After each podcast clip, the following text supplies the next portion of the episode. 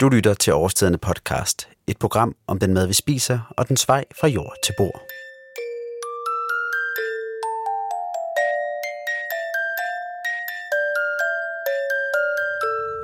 Der var så dejligt ude på landet. Det var sommer, kornet stod gult, havren grøn, høet var rejst i stakke nede i de grønne enge, og der gik storken på sine lange røde ben og snakkede egyptisk, for det sprog havde han lært af sin mor. Rundt om ager og eng var der store skove, og midt i skovene dybe søer. Jo, der var rigtig nok dejligt derude på landet.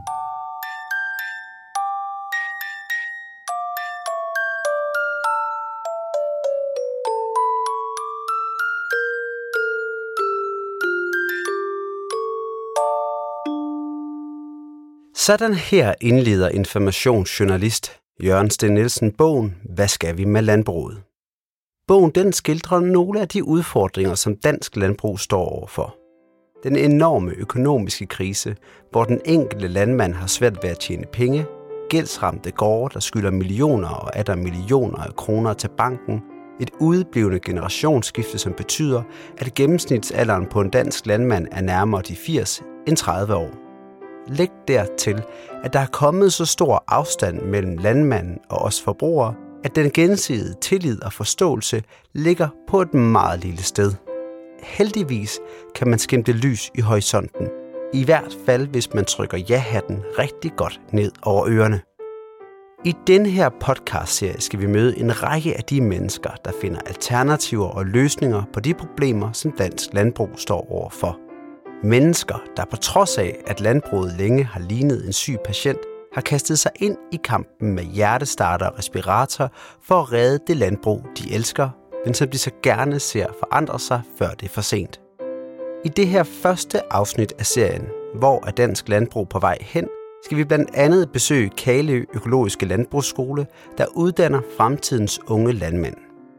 Men inden vi når så langt, skal vi også høre lidt mere om, hvordan dansk landbrug egentlig ser ud i dag. Derfor skal vi tilbage til Jørgen Sten Nielsen, som jeg mødtes med i informationslokaler i København. Dansk landbrug er jo et helt anderledes landbrug end, end det, vi kendte for 50 år siden, hvor vi de fleste af os havde en, en slægtning, som, som boede på landet, hvis ikke vi selv kom derfra. Øh, vi er gået fra at have, at have haft omkring 200.000 landbrugsbedrifter for godt 50 år siden, til i dag at have omkring 28.000. Øh, og det betyder, at sådan 85 procent af alle landbrugsbedrifter er væk. Og hvis man kigger på de sidste 15 år, så forsvinder der i snit over de her 15 år tre landbrug hver eneste dag. Det er næsten ikke til at tro på tallene, men det er altså det, som Landbrug og Fødevarestatistik fortæller os. Og i takt med det, så, så bliver landbrugene større. Dem, der overlever, de bliver større og større.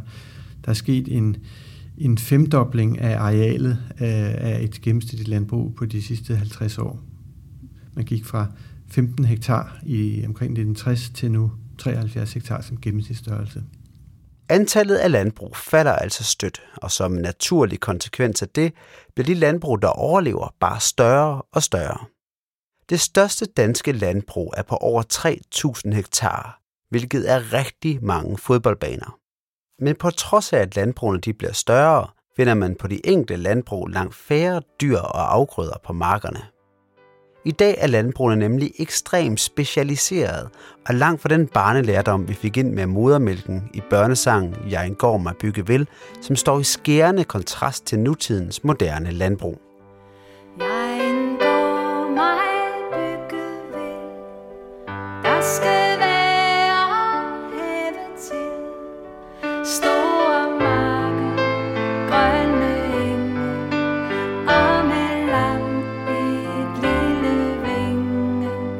Hvis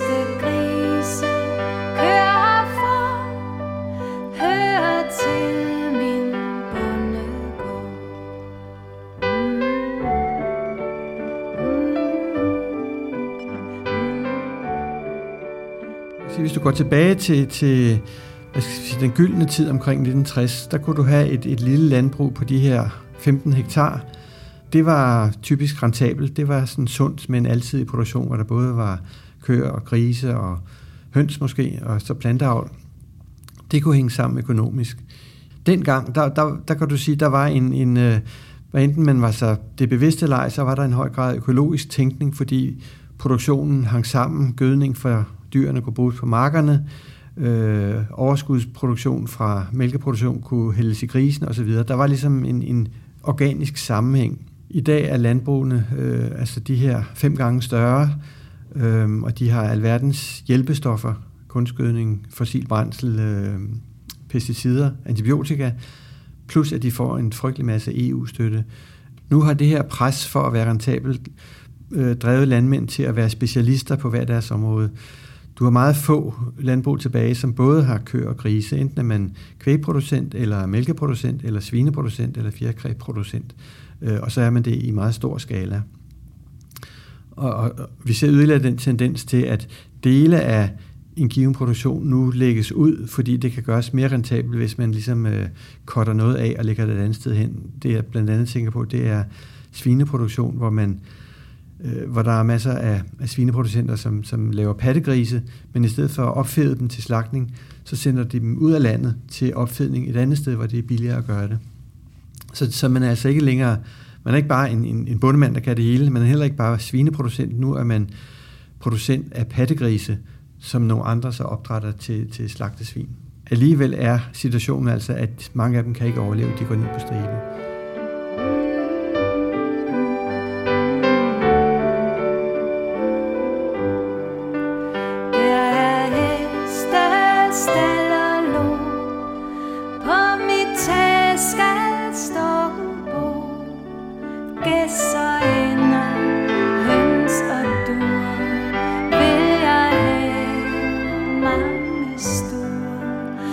stribe.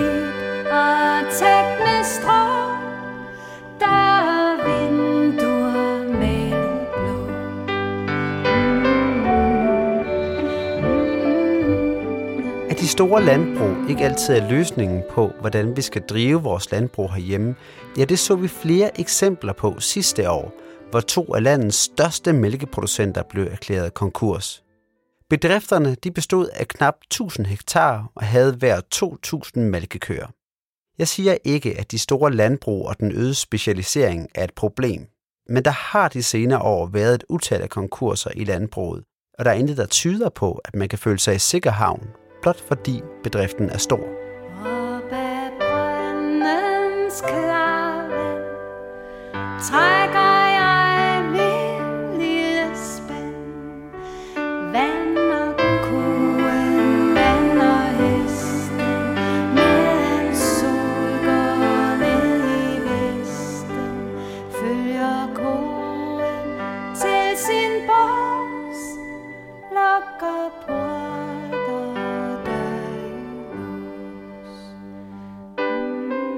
skal senere høre mere om, hvilke udfordringer dansk landbrug står overfor.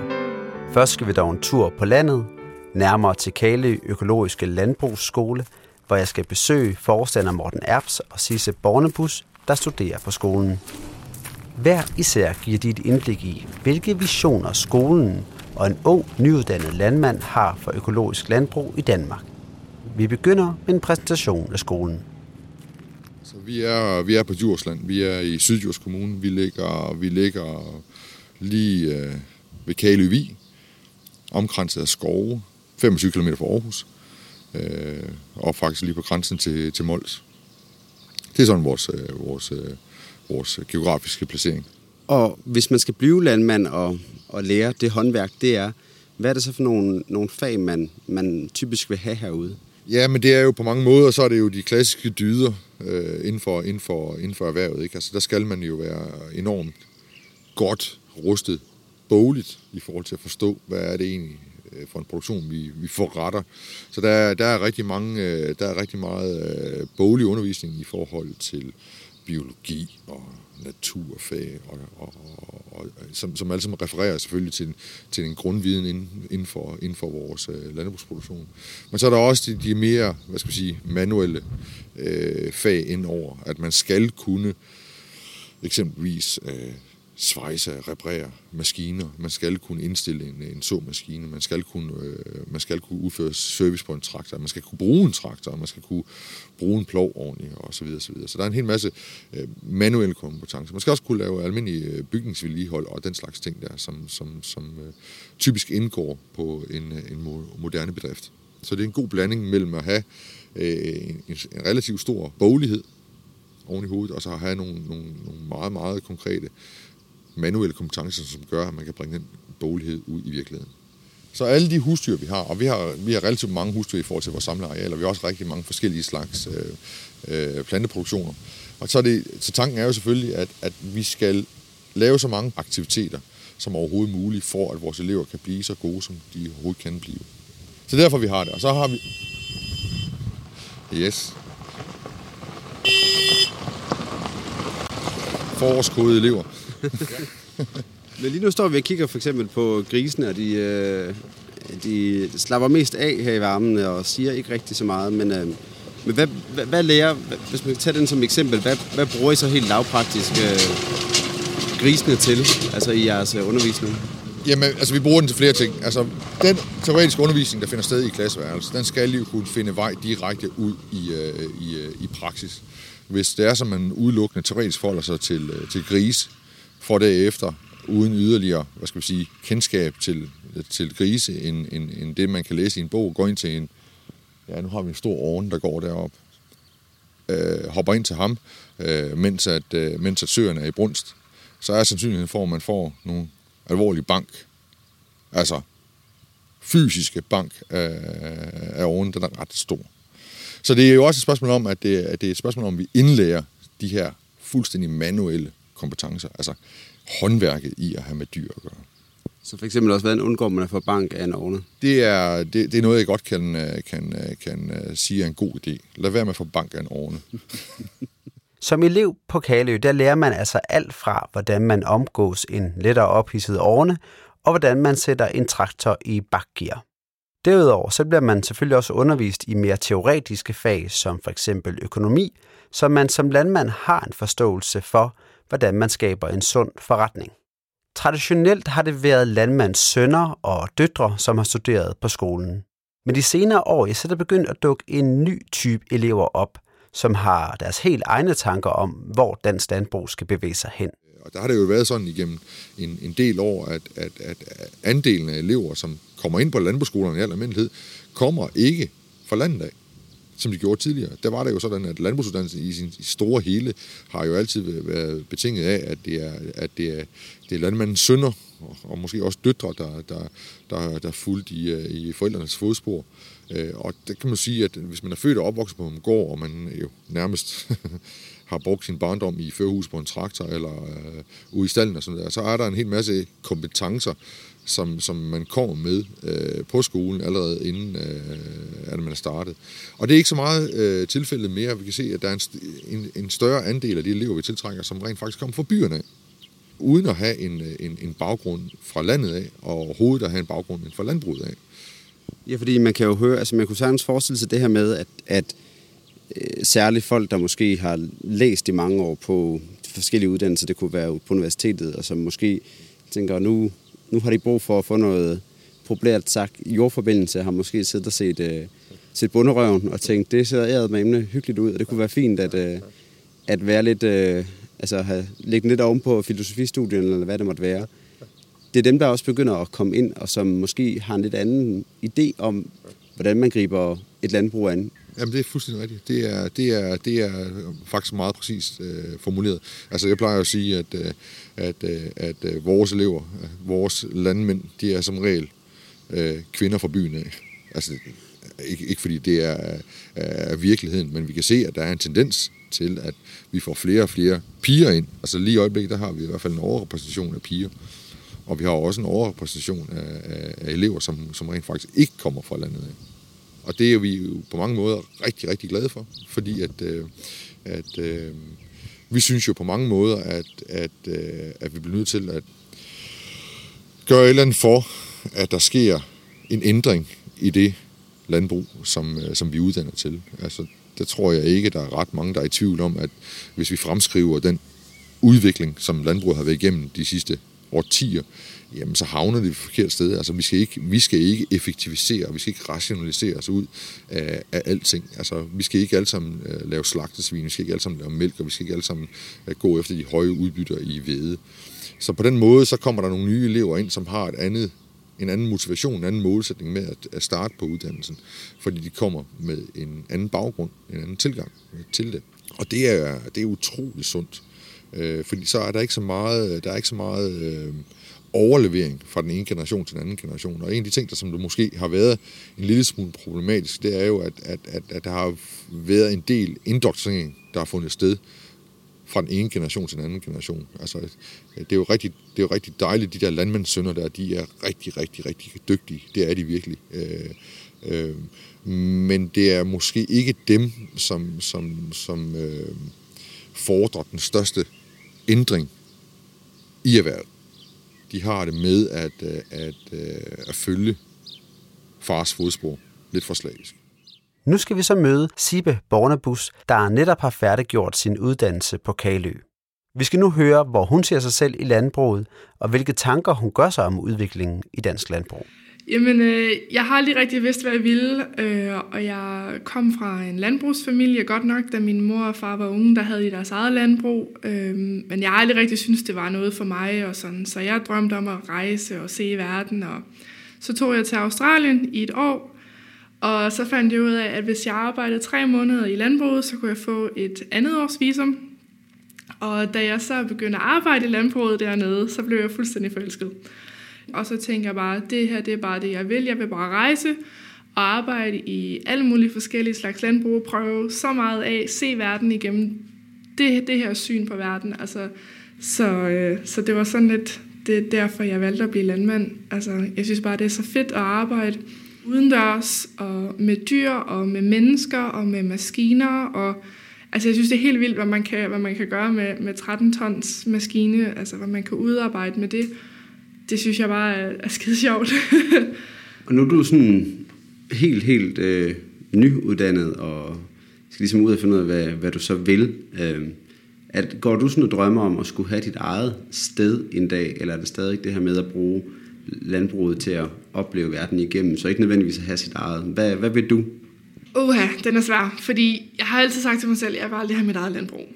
Øh, jeg, jeg føler selv, at der er alt for meget administrativt arbejde i det hele. Øh, det tiltaler mig ideen om at have kødkvæg selv, Og med kødkvæg, der kan du slappe lidt mere af, og du kan finde en eng, hvor de kan gå og hygge sig hen over sommeren og tjekke op på dem hver dag, bare lige køre forbi og se, om alle har det godt, og bare nyde og se dem gå ud, ud af græs og blive fede, stort set. Øhm, det synes jeg er fedt.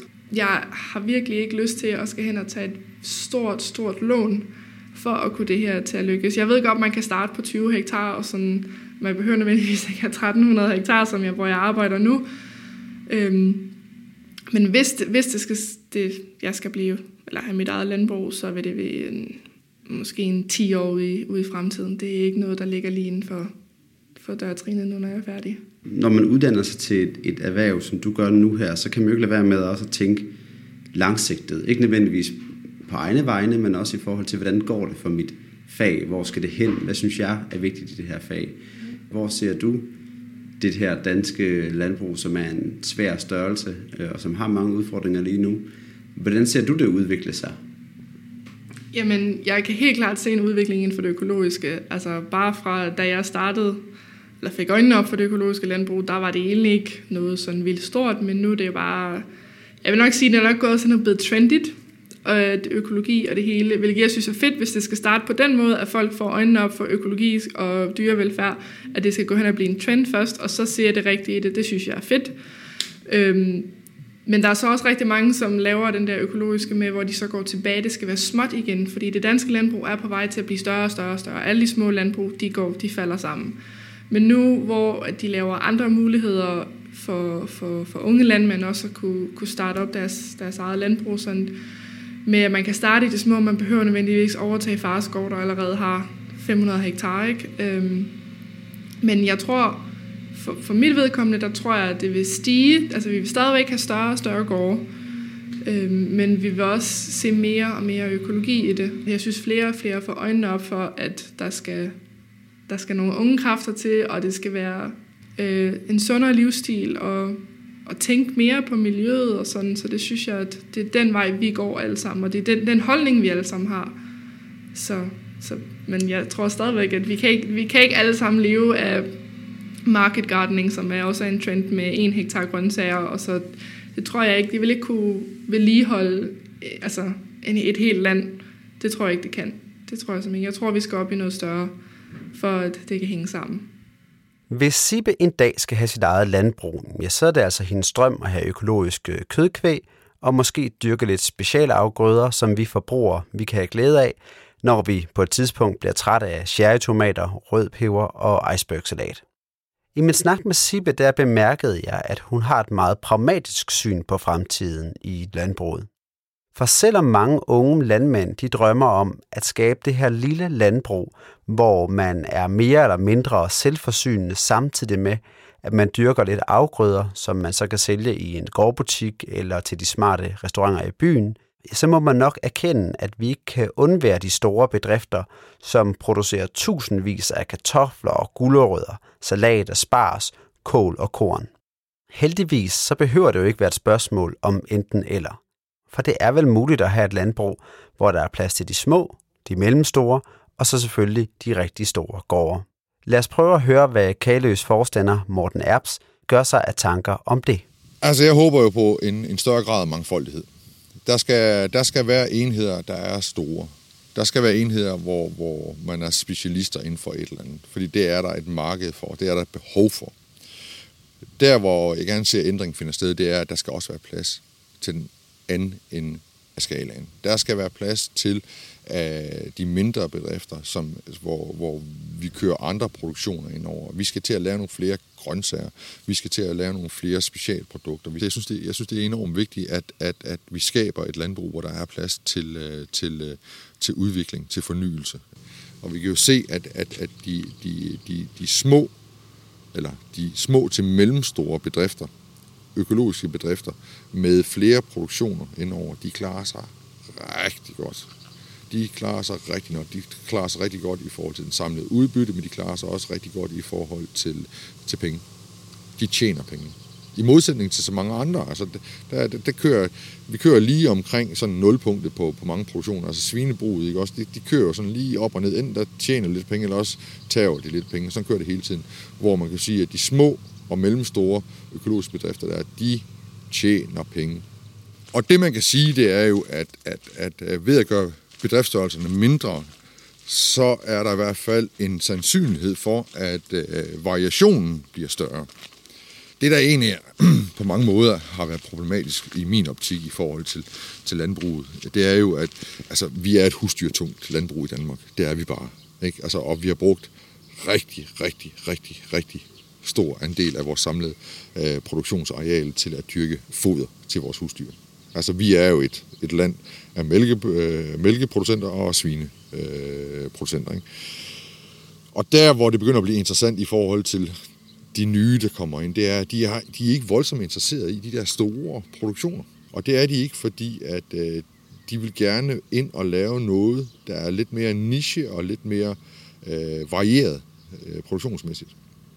Og det, øh, det, det synes jeg er en enorm øh, øh, positiv udvikling, fordi at den bliver jo sådan set på mange måder fuldt op af forbrugerne, fordi forbrugerne er heller ikke tilfredse med længere, at der kun er tre typer ost.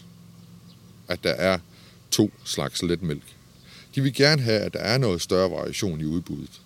Øh, og, og der kan man sige, at der har vi jo i, i altså, der har dansk landbrug kval sig selv en lille smule i dens øh, egen succes, forstået på den måde, at, at vi bliver super, super dygtige til at producere svin, og vi bliver super, super dygtige til at producere mælk, men det sker altså på bekostning af det samlede udbud, om man så må sige.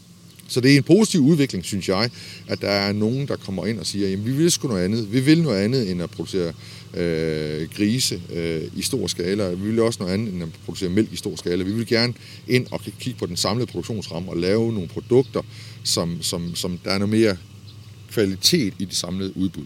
Skal den nye generation af landmænd lykkes med at forny landbruget, ja, så kræver det, at der er mulighed for at komme ind på gårdene og skabe forandring. Det er til gengæld meget nemmere sagt end gjort. for som det er i dag, er det så godt som umuligt for unge mennesker at låne de millioner af kroner, som det koster at købe en gård.